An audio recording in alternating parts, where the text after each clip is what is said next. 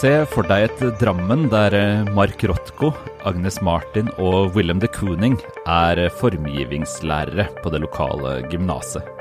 Der eh, Anne Frank sitter og skriver sin berømte dagbok på et av byens loft, og hvor Adolf Eichmann spiser karbonadesmørbrød på en kafé. Et slikt eh, Drammen er det forfatter Christian Clausen har tegnet opp for leserne i sine tre seneste romaner. Og i denne episoden av Morgenbladets bokpodkast skal vi rett og slett snakke om Drammen.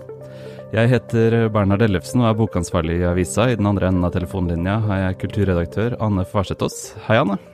Hei, Bernhard. Du, eh, Drammen, altså. Først så fikk de så masse nye fine bygninger og så ny fin strandpromenade. Og så ble det kåra til årets kulturby, og vi har til og med vært på 24 timers reportasje i Drammens kulturliv. Eh, men du er ikke ordentlig storby før du har fått et uh, skikkelig litterært fiksjonsunivers uh, rundt deg. Det virker som om Drammen virkelig har fått det nå. Ja, nå må vi si at de også er litterært døpt, ja. med tre romaner på to år, egentlig, fra forfatter Christian Clausen. Som jeg antydet i innledningen, altså flytter en hel bråte av store historiske personer fra midten av det 20. århundre til, til Drammen. Ja, og nå har han en ny bok. Eh, det som virker som er et gjennomgangstema her, er at mm. disse menneskene er jødiske. Altså først så har du eh, den jødiske kunstneren eh, Mark Rothko. Mm. Og så er det Anne Frank. Mm. Eh, og nå er det altså eh, Alf Eichmann som altså var med på jødeutryddelsen. Mm. Eh, hvorfor så mye jødisk historie i Drammen, egentlig? Der kan vi vel kanskje gjette på at det uh, hører forfatterens uh, liksom, idiosynkratiske interesser til. Uh, vi, kan, jo snakke litt etter hvert om hva, greia er med liksom å, å feste så mye litterær fantasi til et sted som, som, også er et hjemsted. Jeg tror det har noe med en beundring for f.eks. For en forfatter som Philip Roth å gjøre. det vil jo i tilfelle også skape en slags sånn forklaring da, på hvorfor, hvorfor det er for den jødiske historien betydningsfulle skikkelser som her har uh, havna i uh, Drammen.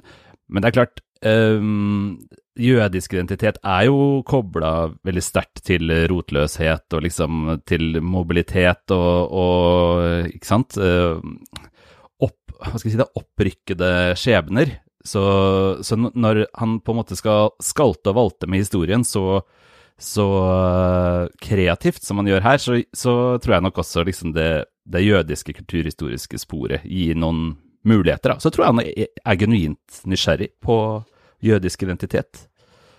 Så, men han tar noen risikoer her ved å eh, altså holocaust, disse to siste romanene ja. for seg holocaust, og liksom leke og tulle og lage så mye fiksjon som det høres ut som her. Mm. Er ikke det risikabelt, da? Altså dette er jo noe som er så seriøst at man prøver jo nettopp å ikke finne på alternative fakta om eh, mm. jødeutryddelsen. Ja, det får man jo faen meg si, altså. Eh, det er klart fallhøyden på særlig kanskje å flytte Anne Frank til, til Drammen er jo eh, skyhøy.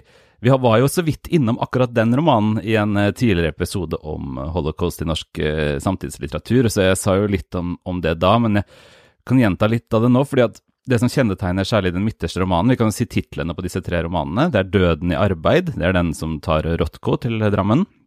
Og så er det Anne F, det er da Anne Frank-variasjonen hans.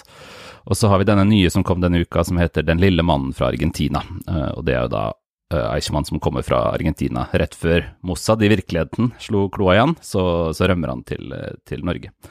I Anne F så, så syns jeg jo han har skrevet en, en usedvanlig lavmælt og liksom forsiktig fantasi uh, over Anne Franks eh, skjebne.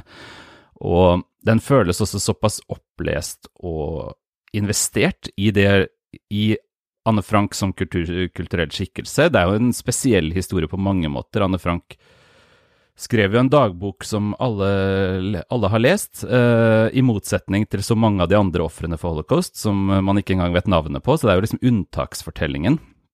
Han, han, det føles som han er var, fordi liksom de vanskelighetene som ligger rundt det å fortelle om holocaust. Uh, og så har han noen grep der, da. Uh, at vi ser, Mye av fortellingen er sett gjennom farens øyne, så vi får litt sånn underliggjort blikk på det hele. Uh, og så er det jo også dette at Anne Frank uh, ikke, Anne Franks skjebne er jo ikke så langt unna historien om det norske holocaust. Det er på en måte ikke så utrolig. altså, det, hun er berømt, selvfølgelig. Det er utrolig. Men, men en jødisk tenåringsjente på begynnelsen av 1940-tallet i Norge kunne sittet på et sånt loft og skrevet i en sånn dagbok, osv. Så, videre. så Så der er det nok en, litt sånn ja, hvis taktfull Kete Lesnik, som Espen Søby skrev boken 'Kate alltid vært i Norge' om, Mm. hvis hun hadde hatt muligheten til å skrive eh, det, Han samler jo dokumenter, Søby, Mm. om henne. Det er jo ikke hun som forteller. Men er det sånn at man kan tenke at denne Anne Frank-skikkelsen er på en måte en, eh, en type Ja. ja. Kate Lasnik? eh, Ja, for meg er det det. Altså, hvis man ikke er for hard i klypa med parallellen, så, så er det det som liksom gjør den Anne F. til en, til en fin, liten roman om det norske holocaust, og også på en måte en, om, en roman om holocaust-romaner. Eichmann er jo selvfølgelig en annen skål, um, det må man si. Eh, Det å plassere han i Drammen er jo en mye villere manøver. Uh, der man kunne se for seg en Anne Frank i Drammen, kan man vanskelig se for seg en Eichmann.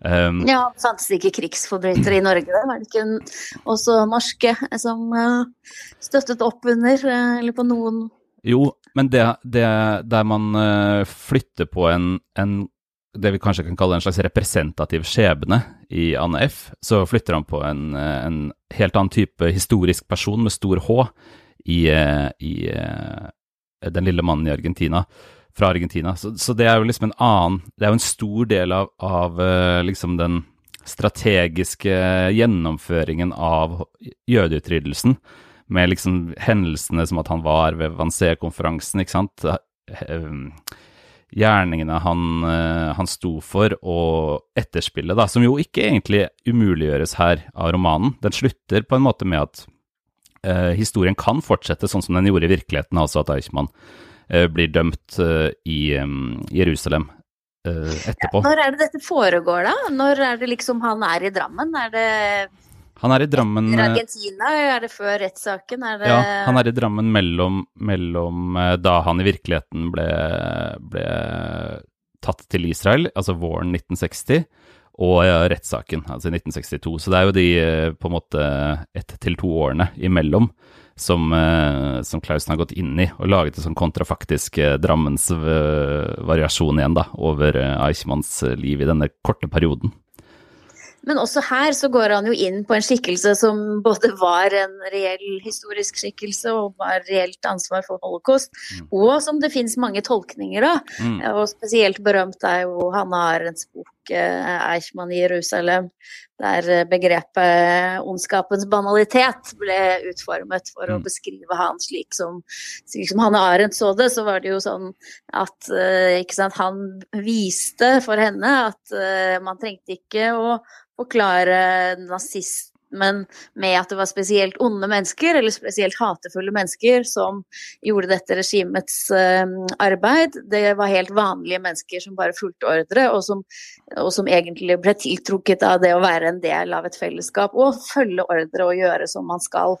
Eh, den, og den tolkningen har jo selvfølgelig blitt eh, veldig omdiskutert, men når, han må jo skrive seg eksplisitt opp mot det. Det er jo ikke mulig å ha skikkelsen Eichmann uten å skrive seg Neida. inn i den historien. Og det er jo den viktigste teksten han liksom eh, basker med, det er ikke noe, er ikke noe tvil om. Og, og det er jo liksom Altså, mange av disse um, forklaringene som, eh, som nå nærmest har blitt så kjente at de er klisjeer, altså at han, man bare utfører ordre, ikke sant, er brikke i et stort puslespill, eller maskineri, osv., de, de sirkuleres her, samtidig som vi liksom møter en mann som jo inngår i en erotisk relasjon, som går rundt og tenker, som, som basker litt med eventuelle følelser om skyld osv. Um, men som vi kan um, kanskje dreie litt mot, så syns jeg jo ikke i denne romanen det er fullt så vellykka som selve denne Drammenstransponeringa, som har vokst bok for bok. Fordi eh, det, er, det var jo ko-ko, på en måte, da, å lese denne Rotko-romanen, eh, 'Døden i arbeid', hvor han ikke egentlig bare tar én person, han tar hele eh, den abstrakte ekspresjonismen og kjører den eh, ned på, på Drammen og omegn. Altså Jackson Pollock bor oppe i Mjøndalen og kverner på. og i, når det dukker opp noen vestkystkunstnere, liksom, så, så holder de til i Bergen. og og det er jo liksom et helt univers, men det føles, øh, føles kanskje først og fremst morsomt og lett surrealistisk. Eh, men så har denne Drammensgreia vokst gjennom disse tre bøkene. altså i boka om Eichmann så, så sneier vi innom Rothko. Eh, Eichmann møter på Rothko på et, i et galleri. Eh, og han, uh, han, møter også på en person som forteller han at en ung jødisk tenåringsjente har sittet på et av byens loft og skrevet en dagbok, og hun viser han den dagboka osv. Og byens geografi da, antar liksom mer og mer sånn symbolsk betydning gjennom de tre bøkene. og det, de er, de er, varierende i kvalitet. Jeg syns den, eh, den, seneste kanskje er den svakeste, og Anne F. syns jeg er en vellykka bok. Men Drammens-universet fungerer fascinerende godt, og, og, han har klart å liksom legge liksom sten for sten da, i denne litterære byutviklinga si. Da blir spørsmålet, det store spørsmålet for meg, det blir jo Eh, hva, er poen hva, er poenget? Eh, altså, er poenget at Drammen blir mer rikt og interessant eh, hvis man tar kjente personligheter og plasserer de der, så kan man lage et rikt og interessant litterært univers der man drar med seg de egenskapene og historiene som er forbundet med disse personene?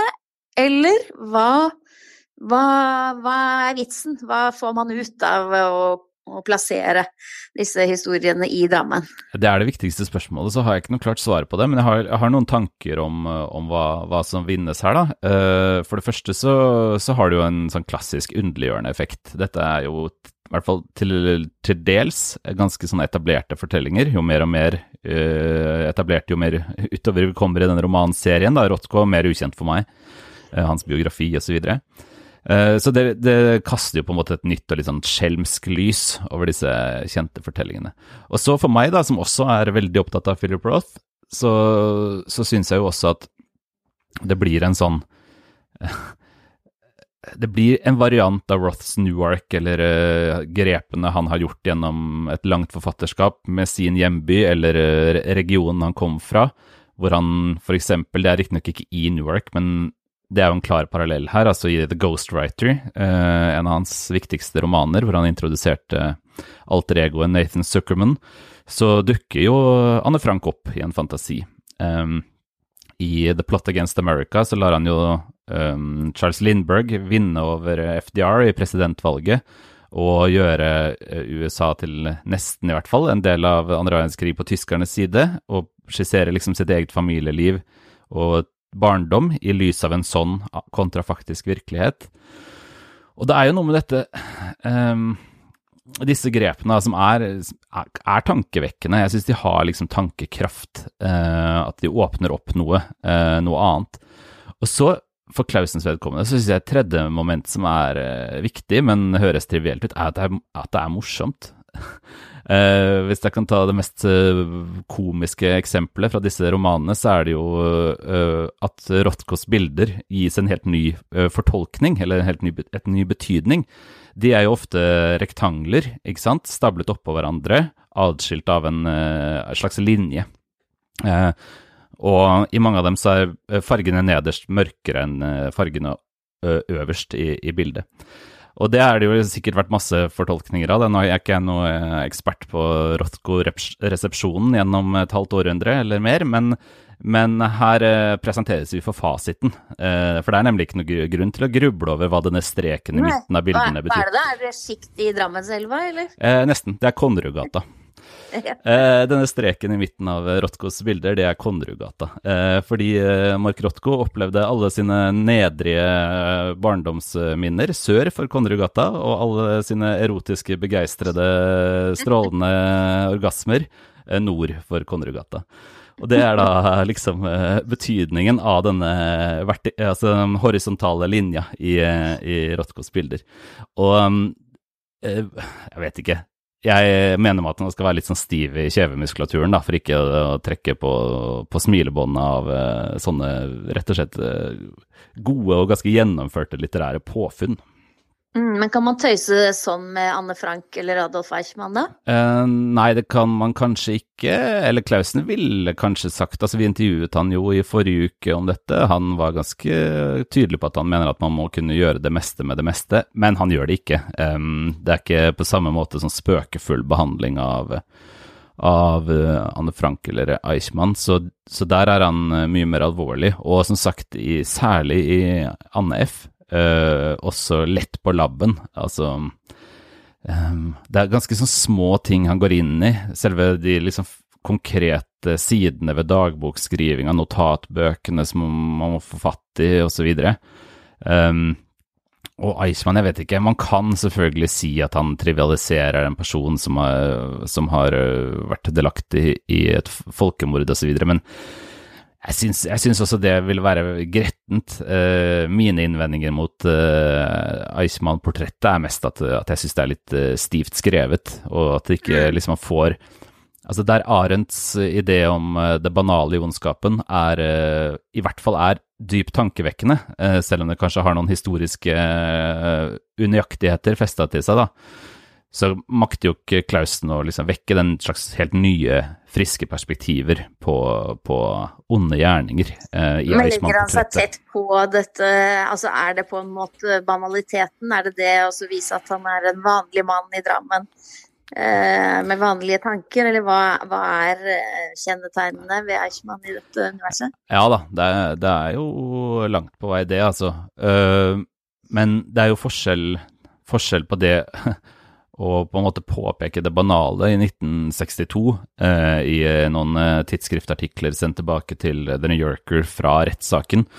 Og det liksom å gå inn i han nå eh, og vise at eh, han også ble kåt eller lei seg, um, det har ikke sånn, sånt mulighetsrom. For meg minner dette mer om når kanskje Knausgård skriver om Hitler og minner oss på at han også var et menneske det, som jeg heller ikke var sånn svimlende imponert av, det Det var han jo, og det var Eichmann også, men Men hva, hva, jeg får ut av det, er jeg mer i tvil om. For fortsatt er jeg mer, mer begeistra for uh, Drammen. Mm.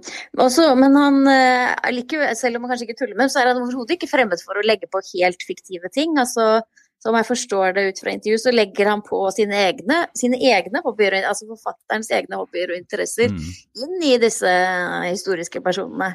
Ja ja, eh, det gjør han jo etter eget sigende, og det kan man jo i hvert fall tro på, for det er ganske hobbyprega. Eichmann er en veldig ivrig filatelist og hører på jazzmusikk og, og, driver med sånne ting som man kan se for seg at en eh, Drammensforfatter nå også kan eh, drive med. Eh, og så kjennetegner det jo dette Drammens-universet, sånn som jeg forstår det i hvert fall, at det er helt vilt anakronistisk. Han har ikke noe Noen ting er han liksom eh, eh, Han er nok ganske lojal til Drammens geografi, men et, viktig, et viktig nav som blir viktigere og viktigere utover de tre bøkene. Det er en skulptur som står eh, et eller annet sted i byen. Jeg har ikke sett den, men jeg har sett den på internett nå, eh, så jeg vet at det er tilfellet at den står der, som heter De tre bydeler som er tre jenter-kvinner som står med ryggen mot hverandre i en fontene, og da peker ut mot tre av Drammens bydeler.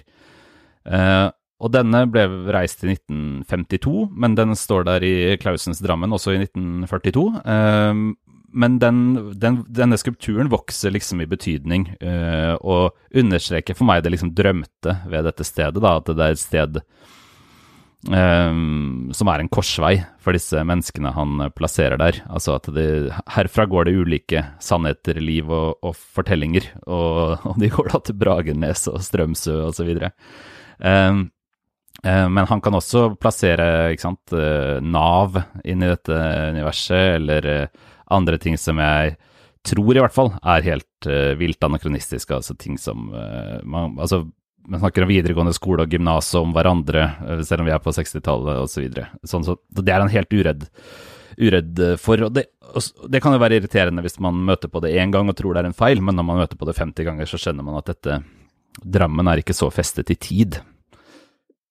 Nettopp. Du, vi snakka jo litt før jul om dette exofiksjonsbegrepet som har vært veldig i vinden nå, og som er, eh, handler om altså, Det er det motsatte av autofiksjon. I stedet for å skrive romaner om en selv, så er det altså romaner basert på historiske personer.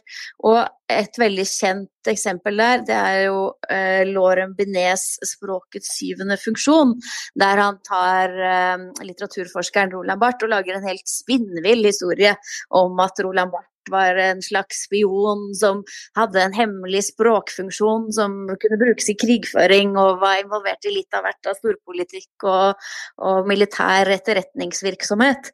Eh, denne her høres jo kanskje litt ut som om den også går inn etter liksom den spinnville siden av eh, exofiksjonen. Jeg tenker det er en god, eh, god påminnelse eh, for oss i, i uh, lys av den samtalen vi hadde da, ja. Fordi da snakket vi jo om den historiske romanen, den tradisjonelle historiske romanen, som er liksom sånn, et annet begrep for, det, for dette ekstrafiksjonsprosjektet. Uh, det er klart at dette er ikke historiske romaner. Dette er jo kontrafaktiske fortellinger, til dels surrealistiske fantasier. Uh, og kan ikke dekkes inn av noe begrep om, om, en historisk roman. Så sånn i denne ville eh, koko-enden av exofiksjonen, så, så, må jo dette være gode eksempler. Særlig siden nettopp det liksom å projisere over eh, egentlig tradisjonelt autofiktive eh, elementer i fortellingen, da, altså, altså forfatterens egne interesser eller deler av biografien eller sånn, over på historiske personer, sikkert er en viktig del av skrivinga her. Så uh, dette kan vel sikkert uh, karakteriseres også som, som exofiksjon på den måten. Og, og, det er jo så kjente historiske personer som vi igjen, da, til dels i hvert fall, vet mye om. og leken med det er jo, er jo, utrolig viktig for opplevelsen av disse bøkene.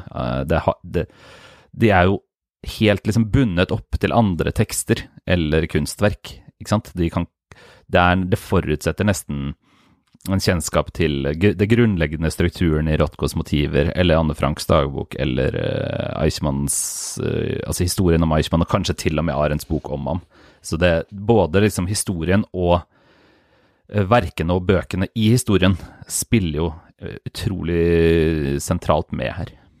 Mm, og sånn sett så er det jo en relasjon til virkeligheten, men er det ikke også som om disse exofiksjonsbøkene i denne enden av skalaen eh, har et slags eh, nærmest et slags opprør mot eh, ideen om at eh, romaner om virkelige ting må være forplikta og mm disse tingene? Er det ikke en slags frisetting av leken og den totale fiksjonen å si at uh, alt kan lekes med, til og med historiske personer fra de mest alvorlige uh, hendelsene ja, vi kjenner til? Absolutt, altså. Og det er jo den, uh, altså, den store kvaliteten ved den, den vellykkede. Altså romanene av disse tre, og jeg syns jo ikke så mange romaner er vellykka, så jeg mener det som et veldig kompliment.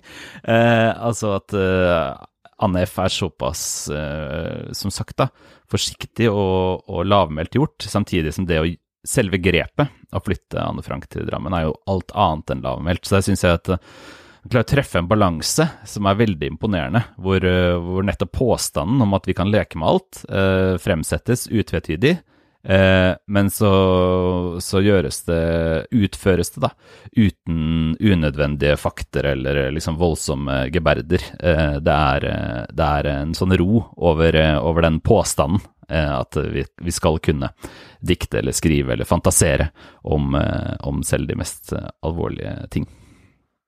Skulle ikke forundre meg om vi kommer til å se flere romaner av den karakteren framover.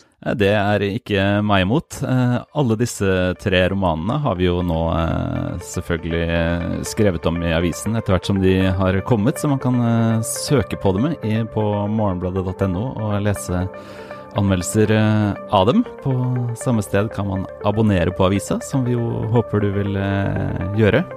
Og så snakkes vi igjen neste uke, Anne. Takk for praten. Takk for praten.